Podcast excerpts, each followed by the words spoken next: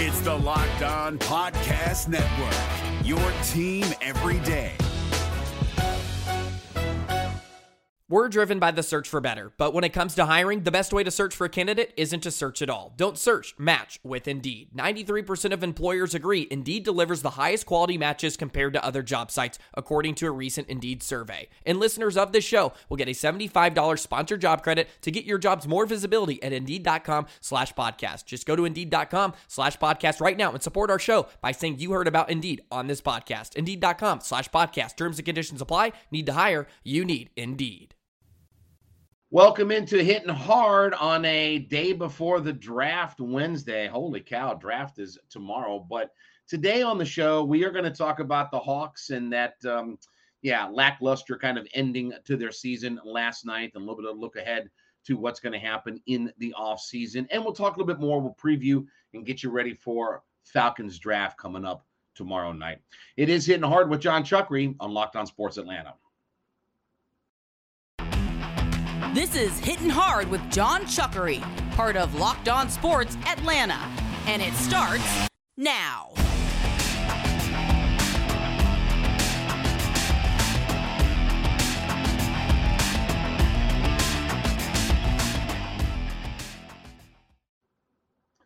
Welcome into Hitting Hard with Jon Chuckery on this Wednesday before the NFL draft. We thank you for being a part of the show. We want you to head over to our YouTube channel.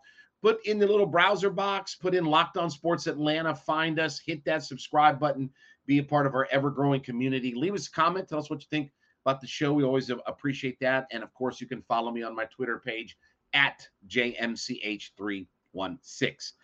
Well, the Hawk season is over, and it just kind of went out with a just kind of a whimper. You know, look, last night the Hawks go into that game, obviously in must win. We got word earlier before the game about Jimmy Butler was not going to play. To give you an idea about how good Butler has been in this series, he was averaging 30 and a half points per game in the series. The next closest Miami Heat player was averaging 14. So he was doubling anybody else on their roster as far as scoring goes and really his importance to what this Miami Heat team was out there. So we knew no Kyle Lowry, we knew no Jimmy Butler. On the Hawks side of things, it was no bogey.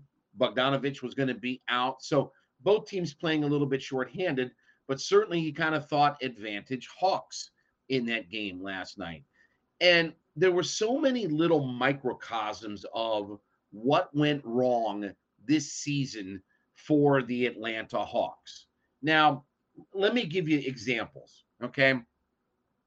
For instance, Kevin Huerter comes out and he scores seven points in the first half of the first quarter, okay? So the first, whatever, six, seven minutes of the first quarter, he comes out and scores seven points. The entire rest of the game, three and a half quarters, he scored five more points in that game. He finished with 12. Now, how is he not a part of the offense when he gets things cranked up and going? Well, you know, he scores seven points early on, and I hate to say it this way, and people are going to get frustrated because I'm up, I have this kind of reoccurring theme at times. Trae comes down and takes a couple of bad shots, and they get out of their offensive flow.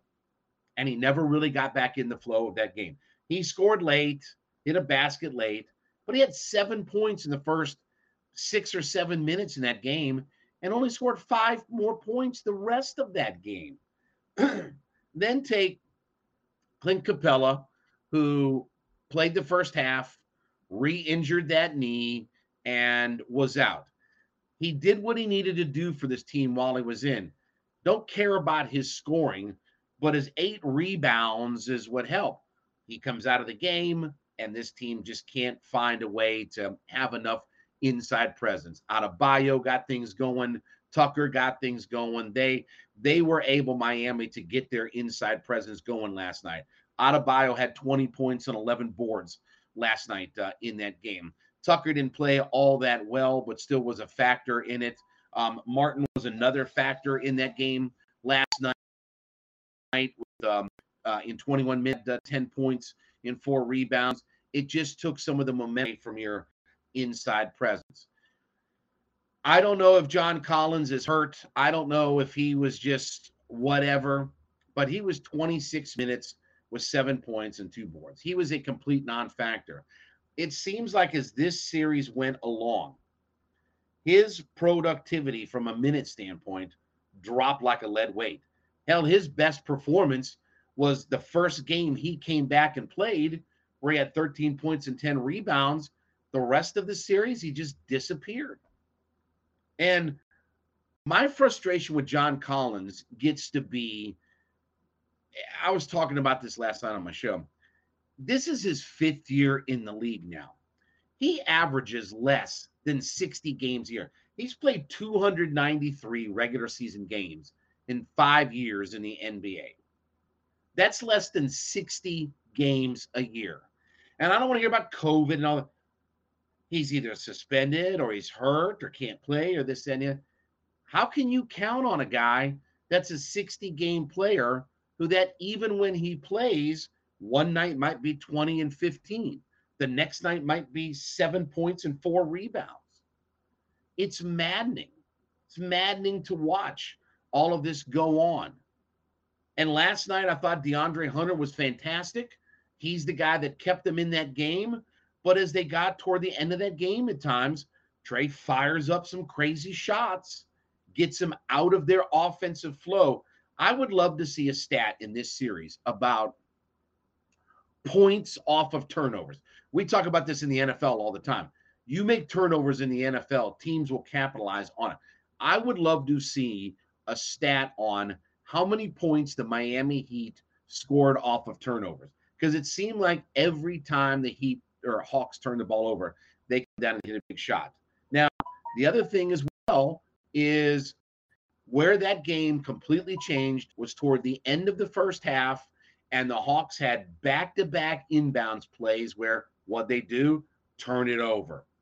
First one leads to an easy basket, second one leads to a three, and all of a sudden you were within three, four points, and all of a sudden you look up and they make a run at the end of the first half, and you're down by you got down by 14, and I think it was you know 10 or what have you at the half just mysterious.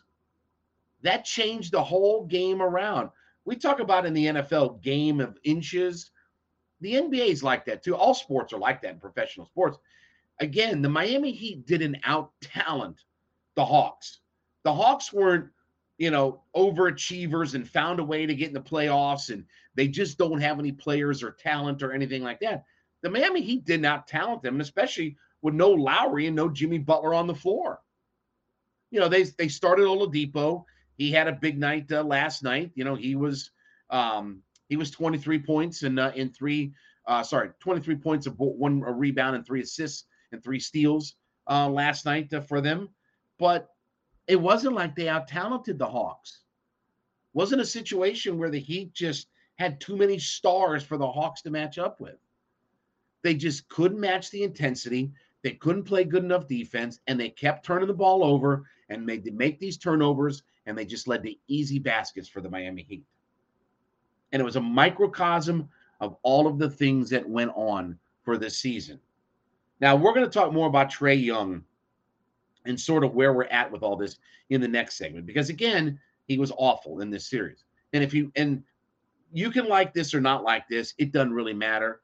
But the reason why the Brooklyn Nets and the Atlanta Hawks got knocked out early on and they were the first two teams to get eliminated from their series is because their stars didn't play like stars. Trae Young didn't play like a star, and Kevin Durant didn't play like a star. And those two teams found themselves exited out very quickly. In the postseason, your stars have to be stars. That's not all on Trae, but that's a lot on Trae. And if you can't score, you can't get to the basket, you better figure out some other things to help your team win. You better figure out how to still be a star on that team and that didn't happen. So we come back. We're going to talk about Nate McMillan. We're going to talk about Trae Young, kind of where we're at, where we're headed with all of this stuff, off-season thoughts. More Hawks talk when we get back. It's hitting hard with Jon Chuckery on Locked On Sports Atlanta. Back with you on Hitting Hard with Jon Chuckery on Locked On Sports Atlanta. We do remind you, head over to YouTube. Want you to put in the little browser there, Locked On Sports Atlanta. Find our YouTube page. Give us a subscribe. Leave us a comment. Tell us what you think about the show. And of course, I want you to follow me on my Twitter page at JMCH316. We continue to talk about the Hawks and them getting knocked out of the playoffs last night. Let's get into Trae Young because when your star is not your star, you're in trouble in the NBA. Trae Young last night, another miserable night. Two for 12 from the field, 0 for 5 from three point land. Had eight rebounds, had six assists, but he had six turnovers in the game, minus three and 11 points. Now, look, not going to blame Trae a thousand percent because the other guy that has to have some fault in this is Nate McMillan. Their offense is so sluggish. They have very little ball movement. They don't move guys around the perimeter for a team that is a perimeter team. Guys are not cutting it around and getting underneath and coming back up. They're not setting enough picks up high to free guys up. If you got to set picks in the backcourt to get the ball up the court, get it up the court and set a pick and get your guy freed up. But their offensive stagnation is just pound the basketball in the floor, maybe make a pass, and then force up a shot from there. So Nate McMillan has to help out Trae Young. And I know we talked about in the post game about, well, maybe next year we go get ourselves a, a point guard that can allow Trae to roam. Okay. I mean, that sounds good, but he's got to move better without the ball and he likes having the ball in his hand. That's John Collins' problem with them, is that he's like Trae wants to have the ball and he's a ball heavy guard. Just because you have a point guard doesn't mean that Trae is going to have the ball in his hand a lot. So I we'll, we'll see about that. I I don't I'm not con, I'm not convinced that's the solution either, but they have to figure something else out. But the league now has their blueprint for how to defend Trae Young and the Atlanta Hawks. Now, that doesn't mean next year in 82 games, everybody's going to play the same way because there's going to be a Tuesday night in November that you play the Houston Rockets and they don't have a crap care about what's going on, or a Thursday evening in December against the Orlando Magic who have nobody on their roster. What I'm talking about is when you play the good teams and it's crunch time against the good teams in the NBA, they're going to double Trae. They're going to physical him up. They're going to try to take away his lanes and alleys to be able to throw the basketball. The blueprint is there. And if there's nothing else about professional sports, it is everything's a copycat league. The NFL's a copycat league. The NBA's a copycat league. Major League Baseball's a copycat league. They're all copycat leagues. And there's now a blueprint of moving forward, how to take the Hawks out of their game and how to slow down Trae Young. Again, not every team in the league can do it, but every team, you know, that that's worth a crap will try that. And the Hawks have to get tougher in the offseason. They have to physically get tougher. I joked about this on the show last night. You know, it's the old untouchables line from Sean Connery. You know, when they start roughing Trae up and they start getting after him, okay, you know, they send one of yours to the hospital, you send one of theirs to the morgue. They pull a knife, you pull a gun. You know, that that's how you've got to do it. And they have to find some guys that they've had in the past, the Zaza Pachulias and the and the Dedmons and the Ivan uh, Johnson players, that you're gonna have to get some guys out there that that you know physical it up a little bit. And their job is to come in and set a tone for the game. But they're such a soft team, you know, and Trae Young is never going to be a physical player. I give Trae Young a ton of credit. He played the eighth most minutes in the NBA this year. That says a lot.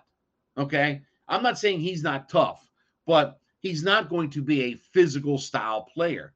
You have to help him out. You have to provide guys that can be physical for him to help free him up. And they don't do that. Now, look, as far as the offseason goes, and we'll get more into this as time moves on, unless Tony Ressler panics. And I'm I am curious to see what Tony Ressler's reaction to all of this is. Unless he panics, Travis Schlenk will be back. Nate McMillan just signed the first year of his four-year extension. He'll be back. The only way that changes if Travis Schlenk's or if if Tony Ressler, I'm sorry, if Tony Ressler, the owner of the team, by the way, if he says, nope, this wasn't good enough, we got to get this thing fixed quickly or we're going to be screwed because they're going to go into luxury tax area and Trae's getting a whole bunch of money. And if he makes an NBA all team, he's going to get 34 million more. So, yeah, I understand you have to bring in another star and you have to have somebody that fits between what John and Trae are. But those guys cost a ton of money. And there aren't many of those guys. And I don't want Karl-Anthony Towns. I don't want Zion. I don't want any of those guys. What have those guys done? Look how well the Pelicans are playing with Zion doing nothing but, you know, being in the layup line and throwing down dunks. They went and got McCollum and they've got Ingram and they feel like, okay, we're ready to roll. We're in good shape. Karl-Anthony Towns in Minnesota can't get out of their own way. They're they're watching, you know, they're watching Ja Morant and, and Memphis right now stick it right to them. Blow a lead here, blow a lead there. Hell, I already got enough of those guys on the Hawks roster. I don't need another, I don't need another 25 and 12 guy to come in here and blow leads for me. I got that already. So the offseason is going to be interesting because it is important. But the NBA showed you a blueprint for how to take out the Hawks. And they showed you a blueprint for how to defend Trae Young, especially. And he's got some things that he's got to work on in the offseason. You know, his, and I understand he's their main offensive guy, but there has to be a trust factor in some of these guys to knock down some shots. DeAndre Hunter last night was magnificent in that game.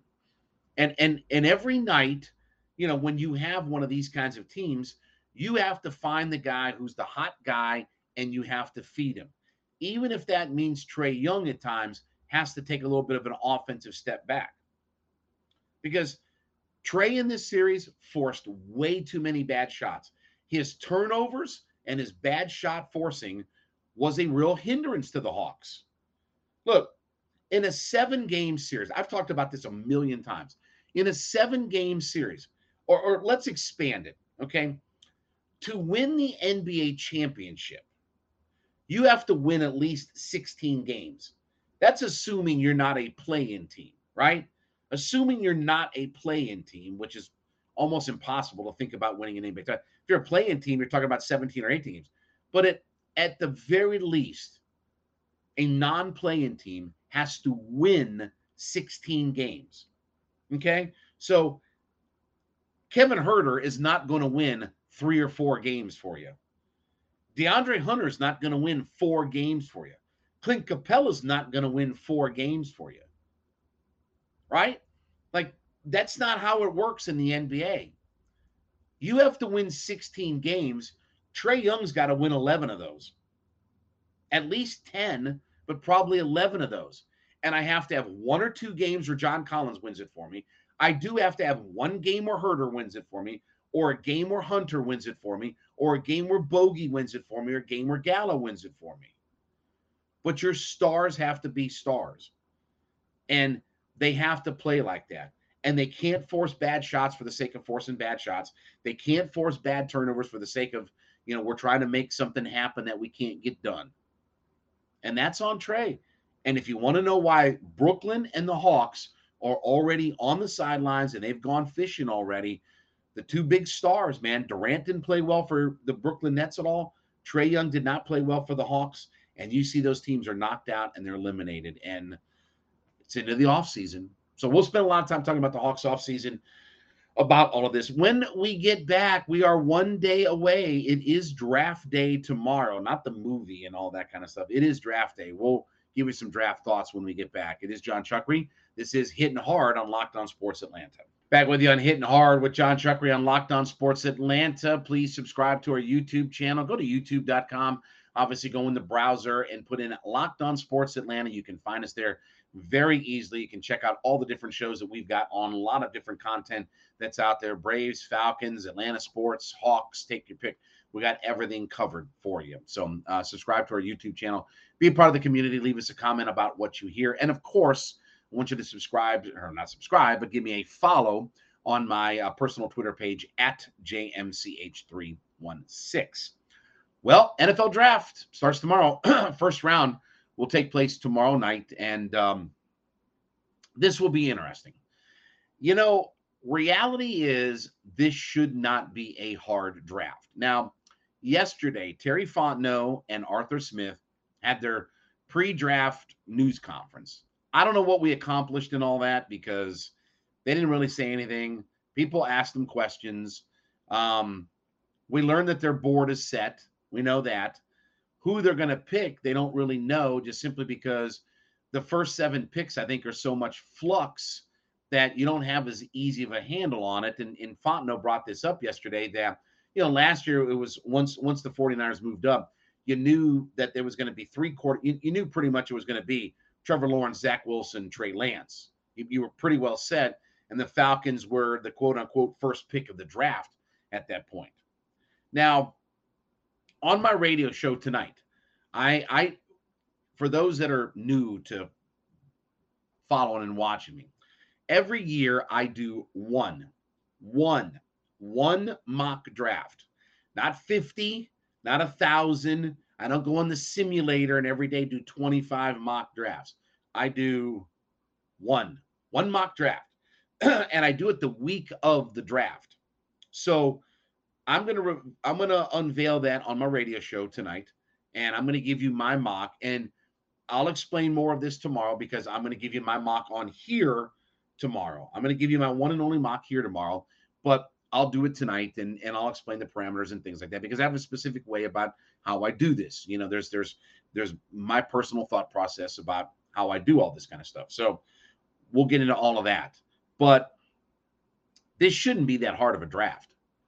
I mean, there are things that the Haw- that the Hawks Falcons need to address in this draft early and probably often, you know, in some ways.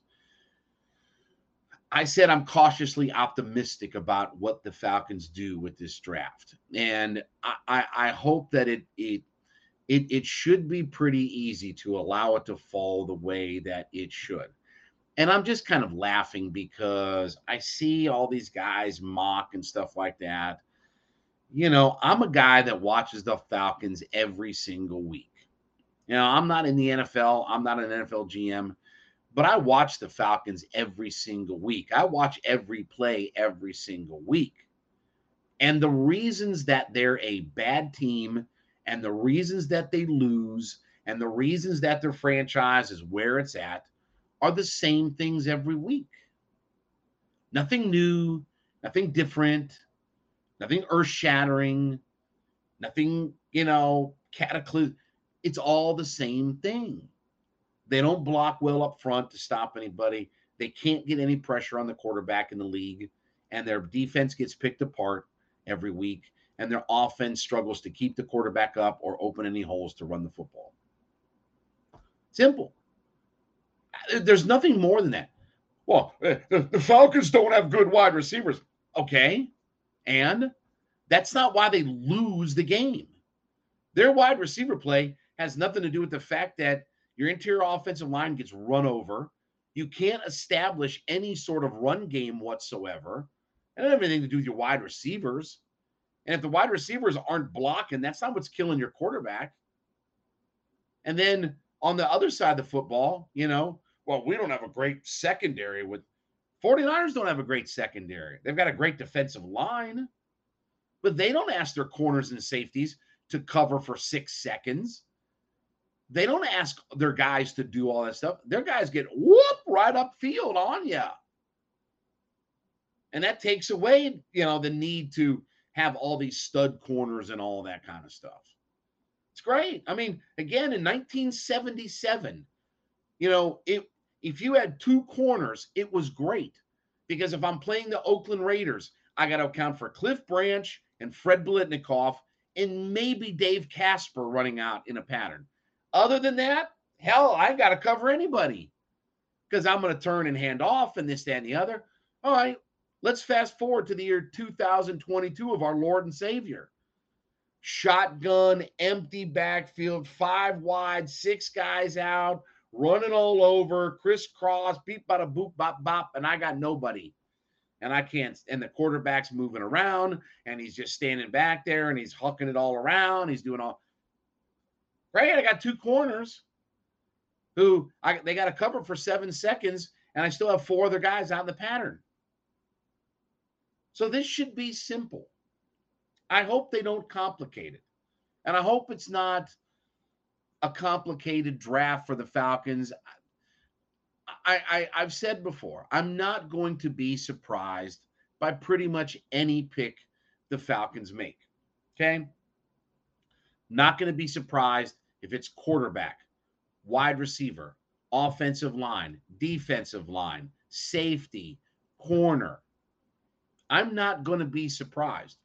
I said yesterday that there are a few positions that if they draft it, I will be disappointed, but I'm not going to be surprised.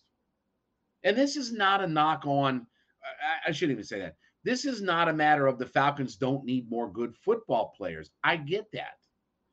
But either you build from, let's say this is the football, right? Here's the football. See that? There's the football.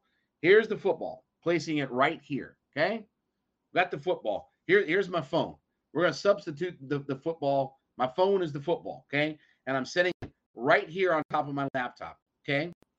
I can either build right where the ball is placed, or I can go whoop and I can go build way out there.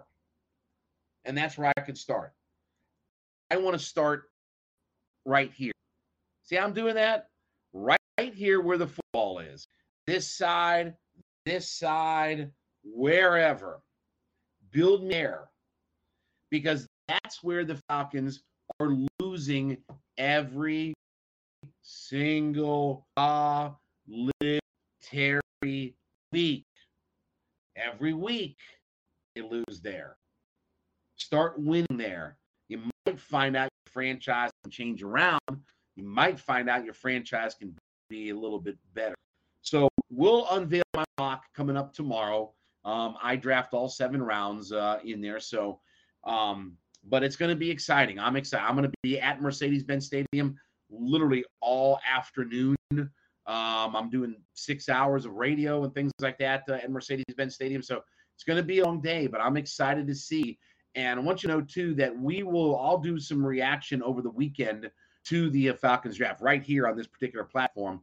We'll give you some reaction probably Saturday morning because obviously Friday we'll be able to talk about the uh, Falcons' first round pick. Then Saturday we'll give some commentary about what the Falcons did in the second round. And look, I'll say one other quick note too. I'm not going to be surprised if the Falcons pick more than once tomorrow night. I'm not going to be surprised at all if the Falcons pick at eight or somewhere, you know, if they move back. And I'm not going to be surprised if they find a way to move back up into the first round and they go get themselves another pick, which most likely, if the Falcons do trade up in the bottom of the first round, that's for quarterback. That's that's the that's usually the main reason why you draft back into the first round is to get a quarterback so that you can get that fifth year option on them. Not always. They traded up to you know they traded back in the first round to get Sam Baker and Kaleb McGary. How those picks work out? How'd that how'd that go? Anyway, sorry. Um, but don't be surprised if they don't trade back up into the first round and get themselves a quarterback. So it all starts tomorrow night. Going to be exciting. I'm excited for the draft. Going to be down there at Mercedes Benz Stadium, and um, hopefully that uh, the Falcons get this thing right. All right, uh, we will be back tomorrow with you on Hitting Hard. Of course, again, we'll preview my mock draft and want to thank you for making Hitting Hard with Jon Chuckery your first listen every day. Want you to make your second listen though. A to Z with Mark Zeno. My guy Mark Zeno is returning to the Atlanta sports talk scene, and he's got opinions that you may not like, but you know you got to hear them. A to Z with Mark Zeno is also part of Locked On Sports Atlanta, free and available on uh, YouTube and wherever you listen to your podcast. So be sure to check out my guy, Mark Zeno, uh, on uh, his show every day as well. So we will be back with you tomorrow. Thanks so much for being a part of the show. Subscribe to our YouTube channel. Follow me on Twitter at JMSH316. And this has been Hitting Hard with Jon Chuckery on Locked On Sports Atlanta.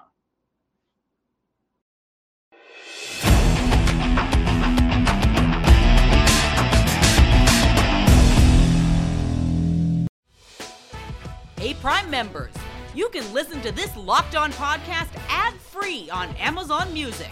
Download the Amazon Music app today.